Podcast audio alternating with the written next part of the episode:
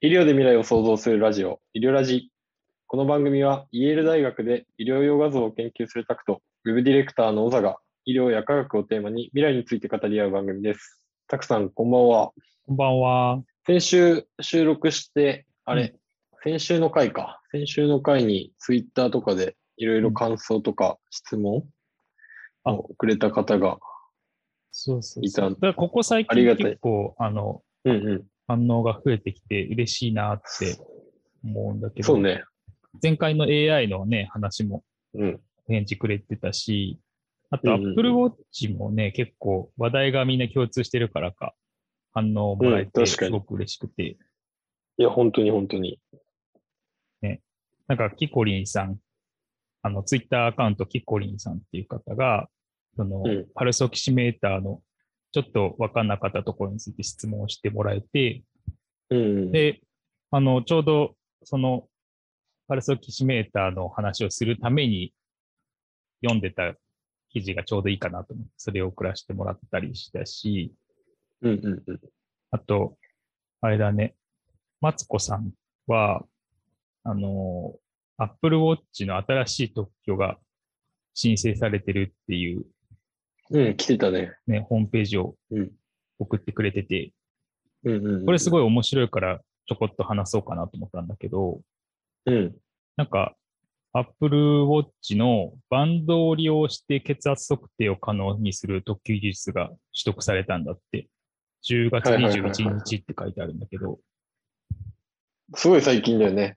すごい最近、これ面白いなと思って、うん。要はセンサーがまた増えるってことだよね。うんうんうんうん。の血圧測定ってしたことあるうん、この前健康診断したばっかだから、あの、うんうんやったけど、まあなんか、腕をさ、突っ込んでこう、腕がこう圧迫されて、勝手に血圧痛が測られてるイメージっていうか、うね。んあれさ、あの、空気がさ、うん入ってさ、ぎゅーって腕をはい締はいはい。めるじゃん。うん。で、一時的に動脈の流れも遮断してんだよね、その、き一番きつい時って。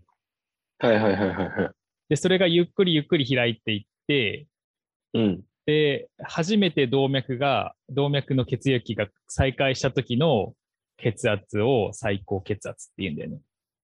うーん。動脈が開再開通する圧力のことを最高血圧って言うんだよね。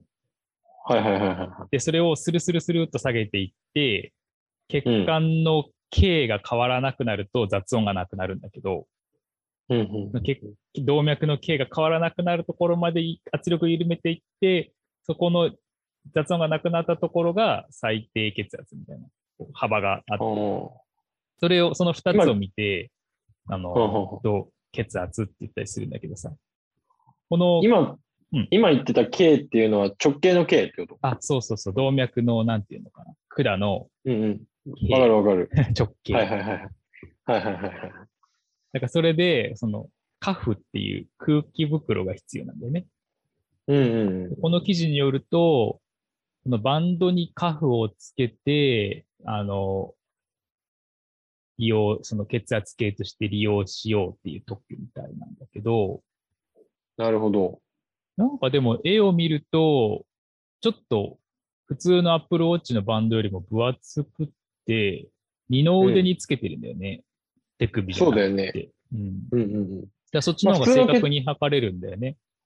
うん。うん、普通の血圧計も結構奥まで、肘の奥まで入れそるうそうそうそうそう。よね。うんうんうん。手首で測るパターンのやつもあるんだけど、それだあとそやうっなんだぱりちょっと、うん、簡易的な感じで、で、うんうん奥の、その、なんていうの二の腕で測るのが一応、二の腕あたりで測るのが一応正確だというふうに言われていて、えなんかその、正確に測れるような特許ってことなのかなと思うんだけど、えうん。記事の下の方には、カフを使わないで、血圧を測れる特許も取得してるらしくて、ほうほうほう。そん。な、そんな技術あるんかと思ったんだけど、へえ。だからその時はもう取得してるらしいから、うん。今回はそのカフを使って、より正確に測ろうとする時の特許なのかなっていう感じがする。うん。その自宅用とかあるの血圧計って。あるあるある。あの、タック上あ普通にあるん血だ圧計みたいなやつね。うん。うん。結構じゃあ、なんだろう、血圧を頻繁に測らなきゃいけないような人は、うんそういうものを購入して自宅でうんうん、うあのん。定期的に測るみたいなケースもあるんだ。そうそうそう。あのーやっぱりが病院に行くと、病院に行くだけでさ、歩かなきゃいけないじゃん。うん。だからその一番安静にしてる状態とはちょっと言いづらいうん。し、あと、まあ、今はも今はあんまないのかもしれないけど、昔は結構、病院行くことに対してさ、やっぱ緊張するじゃん、みんな。うんうん。だから白衣高血圧とか言うんだけど、えそこー緊張した状態で血圧測るとどうしても高くなるから、家で一番リラックスしている時とかよりは、やっぱ血圧が高いみたいな。なるほどね。なので、うん家で何回も朝起きてすぐとか、寝る前とかリラックスしている時とかに、一日何回か測ってもらうっていう方が、正確な血圧が測定できるというふうに言われていて、そうなんだね。うんうん。だから、じ高血ゃあ圧今回のの、うんうんうん。家に持ってたりする。じゃあそういう、まあ、家でも測れたものがもっとアップローチによって身近で小型化して、うん測りやすくなる、未来がすぐそこに来てるという感じですかね。やっぱ血圧測れた方がいいよっていう気持ちにはなるもんな。うん。いや、面白いな。その視聴者、視聴者さんが、そうやって情報をこう教えてくれると、すごい助かるっていうか、そうだね。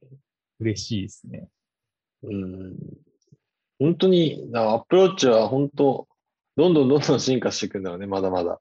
うん。まあね、でも本当にこうやって、ツイッターとかで気軽にいろんな情報とかね、感想をくれるとありがたいんで、いや、引きコ続メントきもらえるとすごい嬉しいですね。うん。引き続きよろしくお願いしますというこよとろでしくおね。願いします。はい。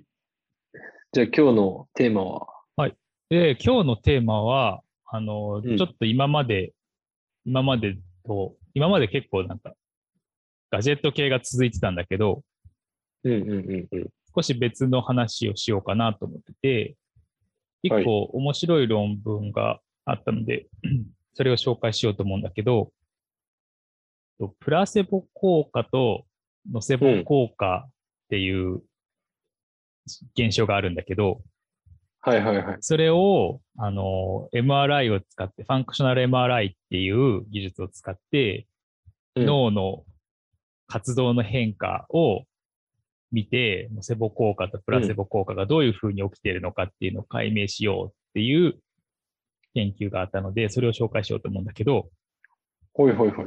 プラセボ効果は、なんとなくよく聞くかなと思うけど、ノセボ効果ってあんま聞いたことなかったかもしれない。あけあ、どそう、そうだよね。あプラんまり有名じゃないよね。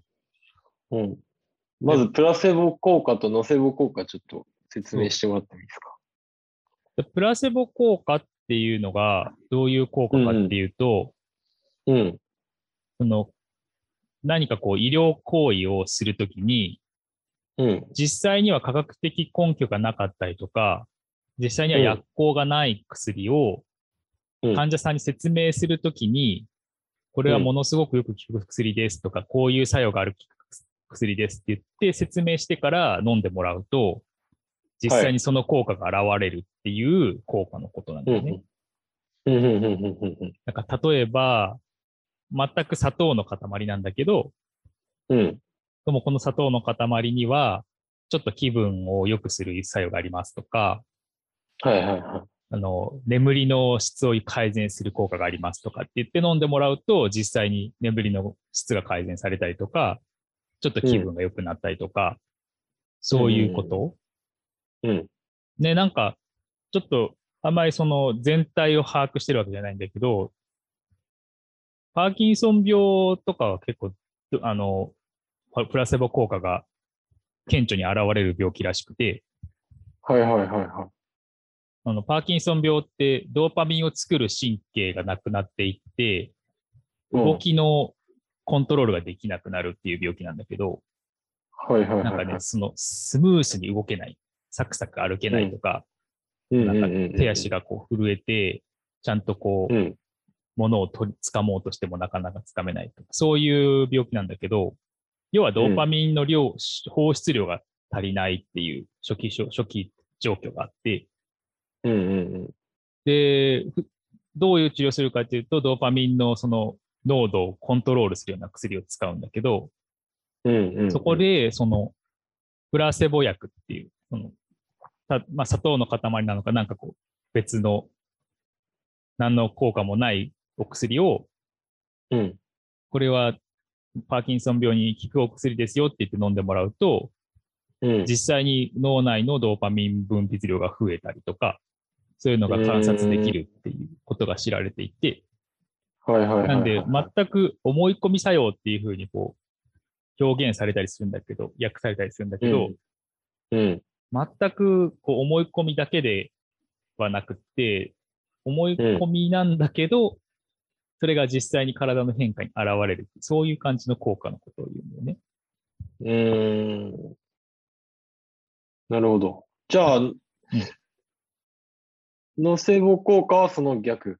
そう。で、メーノジセボ効果っていうのはその逆と言ってもいいと思うんだけど、うん。こういう薬を飲むとさ、何か副作用があるっていうじゃん。どんな薬も副作用がありますよっていうじうんうんゃ。うんんで、その副作用のことをすごく強調して説明したときに、この薬はすちょっと頭が痛くなったりとか、うんあの体調がちょっと悪くなったりとかしますよみたいな、そういう副作用を強調するような情報を前もってうん知っていると、それもまたさ砂糖の塊だったとしても、飲んだ後にそういう作用が、悪い作用が出ちゃうみたいな。れはをプラセボの、まあ、逆というか、よくお起こってほしくないことが起きちゃうみたいな効果のことを、うんノセボ効果って言ったりして、あ。なるほどね。面白いね。そういう、そういうことがあるっていうのが、人間の、あの、体不思議なもんであるらしくって、うんそれは科学的にもあるだろうというふうには言われてるんだよね。なるほど。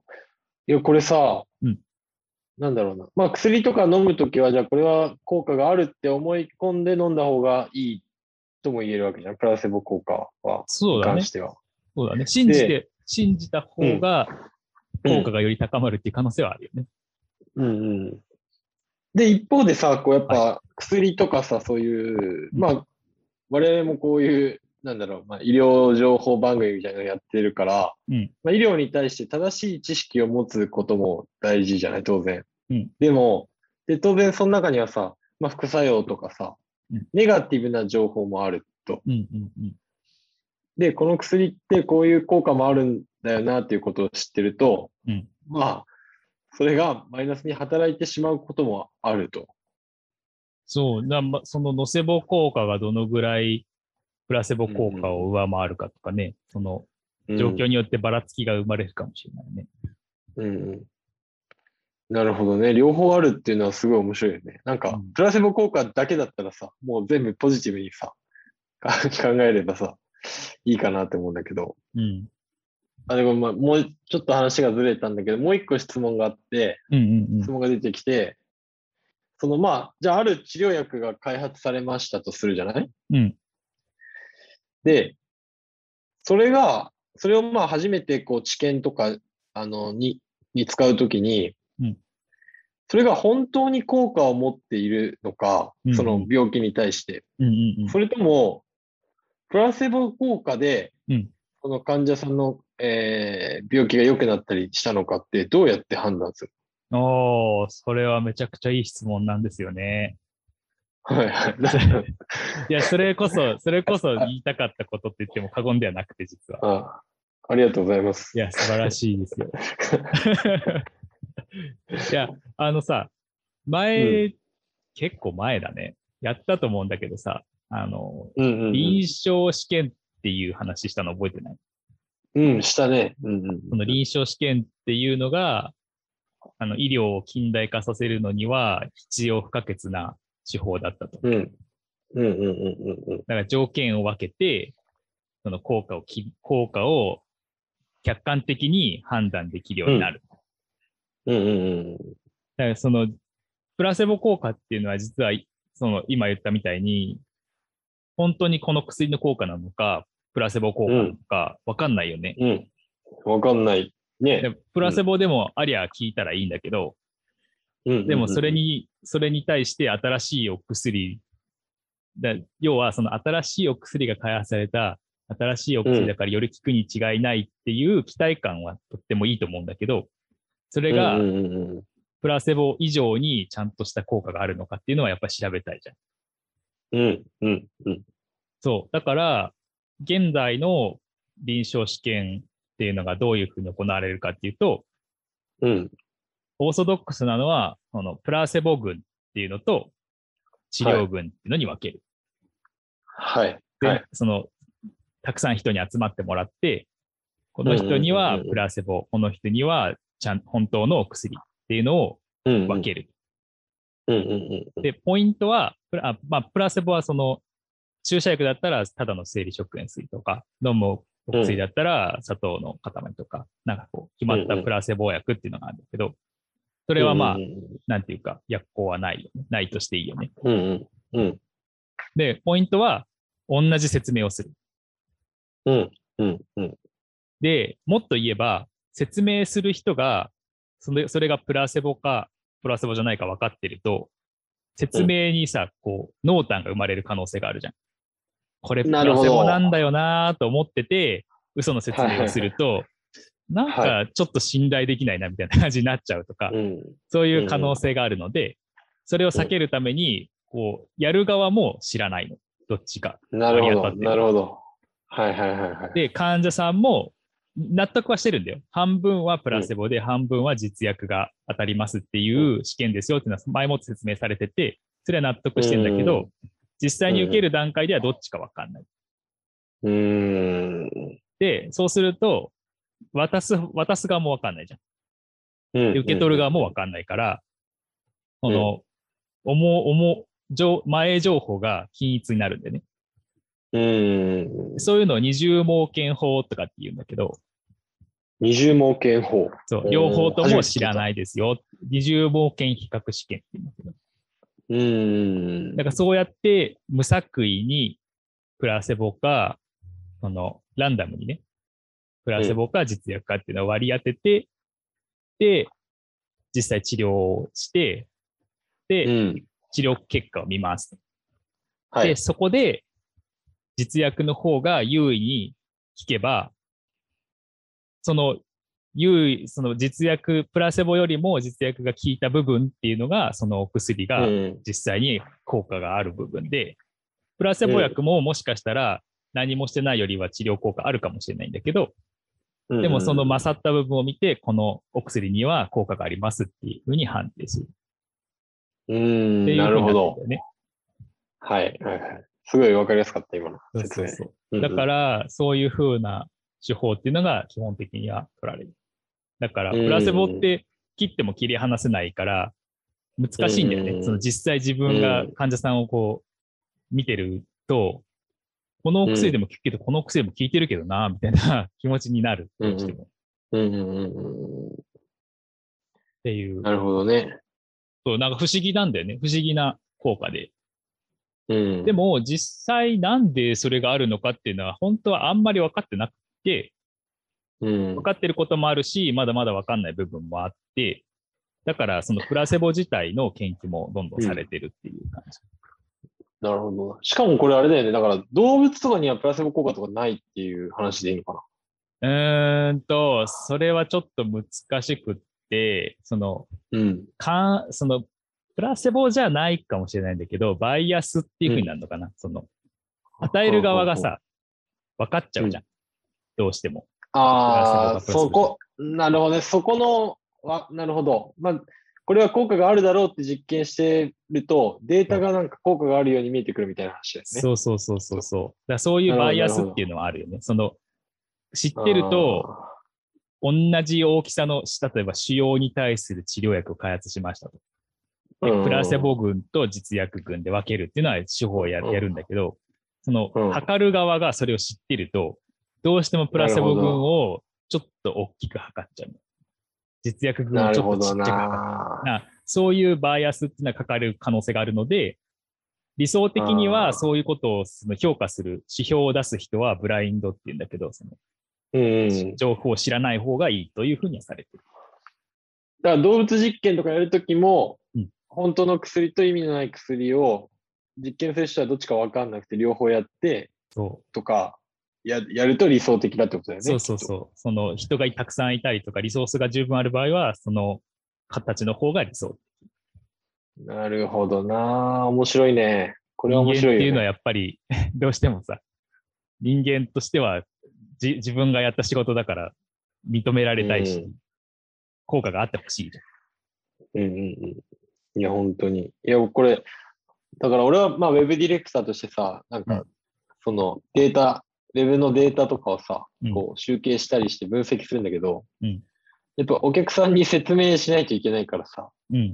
うん。どうしてもこうそこに恣意的なね、あの、操作というか、うんうん、こう、印象よく見せるような、あの、分析が入ってしまうっていうのはね、すごいわかる。わかるという か、いやどうしてもそういなうっことをちゃうしよね。うんどうしてもなっちゃうし、そうそうそうなるほどな。まあ、なるべくでも医療の分野とかではそういうものを排除しようっていう、まあ、仕組みなり、そうねできるだけ人があるってい客うのは観的にね、うん、科学的に判断できるように努めてるっていうか、それでもやっぱりバイアスっていうのはぞぞ覗ききれないから、うんまあ、そのディスカッションっていうんだけど、この実験の経の場合は、ここがちょっとウィークポイントですよとかいうのを説明したりとかはする。うん、なるほどね。うんまあ、そういうのを、ね、誠実にいい言うっていうか発表することもすごい大事よね。そうそうそう。それが科学の基本っていうか、そうなんだよね。そうだよね。だで、か今ら回のデータ、の、うん、あ、ごめんごめん。結果だけじゃなくて、そのプロセスも開示するっていうのはすごい大事よね。どういう方法で実験したかとかそうそうそうさ。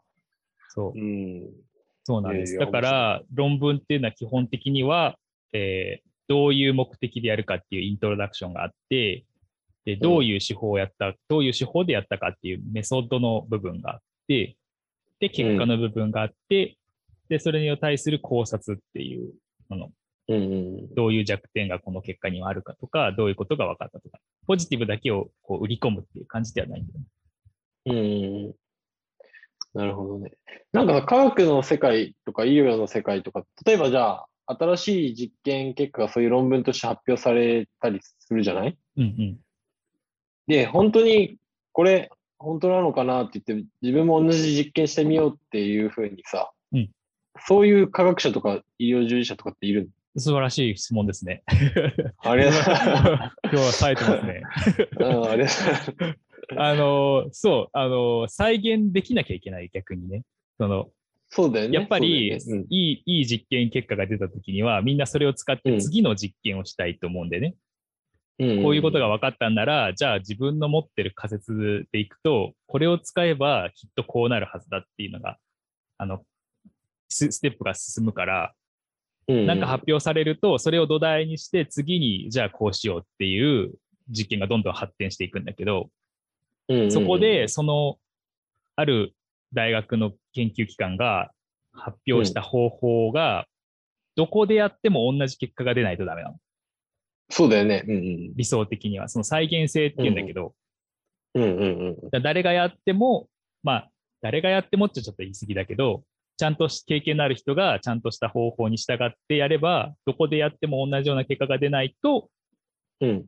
それは本当なんですかそれともただの統計的なばらつきによって差が出ただけなんですかそのラランダムにこう結果を抽出しても全く差がなくても時々優位に差が出たりするんでね。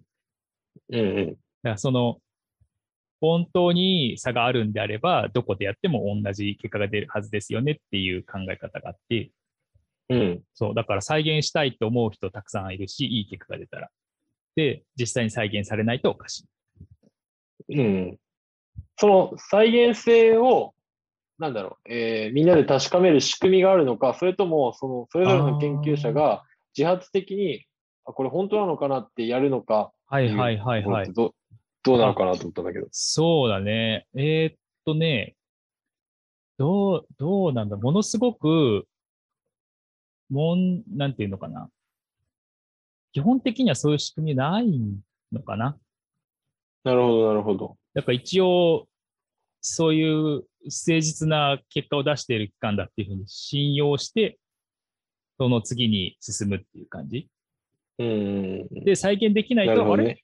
ちょっとおかしくないかいっていう声が、その業界で上がってきて、じゃあちょっとうちも試してみるわとかって言って、こう、試してみたりとか、そういう感じかな、どっちかというと。システムとしなてるほど絶ね対再現性を担保するシステムがあるわけではないかもしれない。なるほど、なるほど。まあ、論文になってる時点である程度の再現性は担保されているっていう前提で、まそこあ、はね次のステップ。そう、確かにそこは性善説というか、ある程度信頼して、その正直に結果を出していると信頼して、次に進んでる感じはある。でも、時々問題になるよね。あの、改ざんしてそうだよねとかって言って。いや、なんかさ、もっと確率を上げるんであれば、まあ、どっかの論文が発表されたら、うんじゃあ今回こういう論文が発表されたから、今回はこの病院とこの病院とこの病院で同じ実験してください。で、うんみんな再現、みんな同じ結果が出るからやりましょうみたいなことがあっても、あり得るのかなと思ってこういう質問したんだけど。いや、それ、多分そのリソースが無限にあれば、絶対やった方がいいと思うんだよね。そうだよね。うんな多分どこにこう、リソースを割くかっていう問題になってくるんだとうん。なるほど、なるほどね。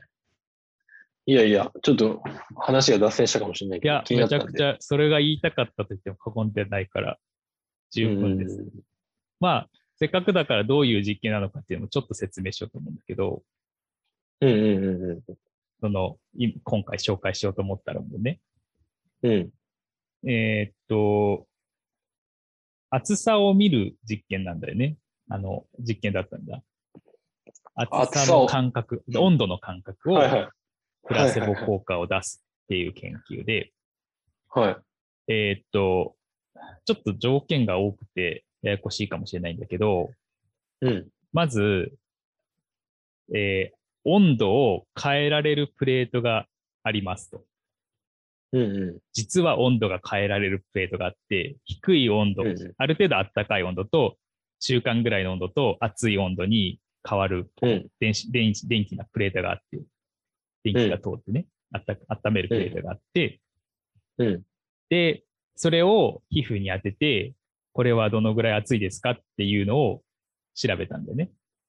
うんうんうん。で、その、どのぐらい熱いですかっていうのを調べるときに、当てる部分に3パターン条件を用意してて、うん。一つは、これはカプサイシンが入ったクリームですよっていうのを塗った部分。うんうんうん。で、こもう一つは、これはただのクリームです。特にさ、うん薬薬効はありません。うんうで、もう一つは麻酔薬みたいなのが入ってますよっていうふうに説明して塗った部分。ん。うんうん。で、カプサイシンっていうのは、あの、唐辛子の成分でね、あのうん辛い成分。うんで、それがあると、温度に敏感になるんだよね。だから、うん。うんうん普通の温度よりも熱く感じるはずっていう思い込みが働くわけ。うんうんうん。逆に麻酔薬は、普通の温度よりは麻酔が効いてるから低く感じるはずっていう思い込みが働く。うんうんで、そういう3条件、あの、皮膚にクリームを塗り分けて、うんこういう条件を作って、でも全部同じクリームなんでね、本当は。説明だけが違はいはいはいはううっん。はいはいはいはい。ていう条件を用意して、うん。で、最初の2日何をしたかっていうと、この麻酔薬のところにプレートを当てるときは温度を低くして当てて、うん。その実際のプレートの温度を下げる。説明しないで、うんうんうん。うんうんこっそり裏で温度を下げて、はい、これが麻酔薬のところに当ててるプレートですと。うんうん。お、なんかそんなに強くないなってなるじゃん。うん。で、逆にカプサイシンのところに当てるときには温度を一番熱くする。うんうんでそしてカプサイシンのところに当てると、ああ、ここは熱い、カプサイシンが入ってるからやっぱり熱いって思うじゃん。うん。うんうんで、真ん中のところだと、ああ、真ん中ぐらいだな、みたいな。実際にこの効果があるんだなっていうのをまず感じさせる。うん。うんうん実際にはないんだよ。うん実際にはクリームが同じで、プレートの温度が変わってるだけ。うん。うん。なんだけど、被験者さんはその情報を知らないから、じその実際のお薬の効果で温度が変わってるなっていうふうに感じちゃう。っうんうんていうのをに初日やって、うんで、2日目もやるんだって。うん。うんうんやっぱりそういう、こう、薬効っていうのがあるんだなっていうのを、こうん。うんう、思い込みを強くする作用があるというか。うんうんで、その後、最終的に何をしたいかっていうと、プレートの温度を真ん中の温度に固定したまま3箇所にうん。うんうん。うんうん。で、それでどう感じますかっていうのを聞いたところを、そのうん実際の判断する部分に当てるんだけど、うんうんうん。どうなったと思うなるほど。だから、カプサイシンのクリームが塗ってあるところはうん、熱いですよって言って、うんまあ、水薬のところは、まあ、冷たいというか、低い、温度が低いですよって言って、うんその最初にやった刷り込みの、の通りになる。そうそうそうそう。そうそうそうそう。そう、おん全くプレートの温度が同じののはなんだけどうん温度が違っていう感じちゃう。っていうはい人はいはいがはい全員じゃなかったんだけど、うん全体の半分とか3分の1とかうん。にそういう効果が得ら認められた。うん。うん。プラセボ効果とノセボ効果っていうのが実際にありましたよっていう実験で、あーうん。でもそれだけだと、いや、ただの思い込みでしょってなるじゃん。思い込みのそうだね強い人がそうなっただけなんじゃないのっていうふうになるんだけど、うん。この、この実験の面白いところは、その、効果が、効き効きが強い人と弱い人、それはもちろんいるよねっていうのは、あの、うん。よよく言われてることなんだけど、うん。そののプラセボ効果が強く出た人たちうんは、脳のある部分の活動がより変化してたんだって。なるほど。う MRI で見たときに、より活発に動いてたんだ。ファンクショナル MRI で、脳幹ってってその脳のこの脳みそじゃなくて脳のうん脊髄に移行する管みたいなところがあって、そこにたくさうんんうんうん。機能があるんだけど、そうのん一部が、一部の活性、活動性が変化してた。変、普通の状態よりも変化が大きかった。うーん。だからそこの変化が大きい人は、おそらくプラセボ効果として、あの、同じぐらいのシグナルが脳に届いてたとしても、うんうんその、そこの脳幹の機能で、この痛み部分うをコントロールして感じ方が変わってるんじゃないかって、そういう考察。うーん。だから実際に面白いな。脳の機能の変化が起きてるっていうことが証明されて、それがどこかもしれないっていうのが分かったっていうところが面白い意見だと思う。いや、面白いな。いや、でもなんだろう。そもそもその熱い、冷たいって感じるのが、うんなんだろう、当たり前だと思思ってるというか、何の疑問も持たずに熱とか言うけどさ、あー熱いってどういうことなんだって説明されると、まあ温度は高いわけだけど、うんうん。それは脳が判断してるおーそれ部部は、分と、脳が判断してる部分と、うんその、なんだろう、ほんななんていうの、その皮膚、センサーが熱いと感じてる部分が 2, 2つあるってことあ、すごいいい質問ですね。なのかないや、それさ、あのー多分もう今日いっぱい喋れないんだけど、 うんちょうど今年のノーベル賞とめちゃくちゃ絡んでくるから、次回そのテーマでほうほうお話ししますか。うん、そう知覚についてちょっともうちょっと教えてほしいかも。ねえその話、うん次回以降ちょっとしましょう。いや、確かそんな感覚ってなんか当たり前すぎてさ、全然疑問に思わなかったから、なんかもっと詳しく知りたい。割と分かったのは最近なんだよね、実は。あ、そうなんだ。うんおーいやいや、ちょっとじゃあ次回も期待してますんで。今日いやは、今日は面白かっそのねうん。いろいろ質問できた気がする。いやー す鋭い質問ありがとうございます。皆さんも、あの、ぜひツイッあ、ターそうでそうそう。質問やコメントをいただけるとありがたいです。ありがたいです。お待ちしてます。はい。じゃあ今日はこんなところで、はいありがとうございました。ありがとうございました。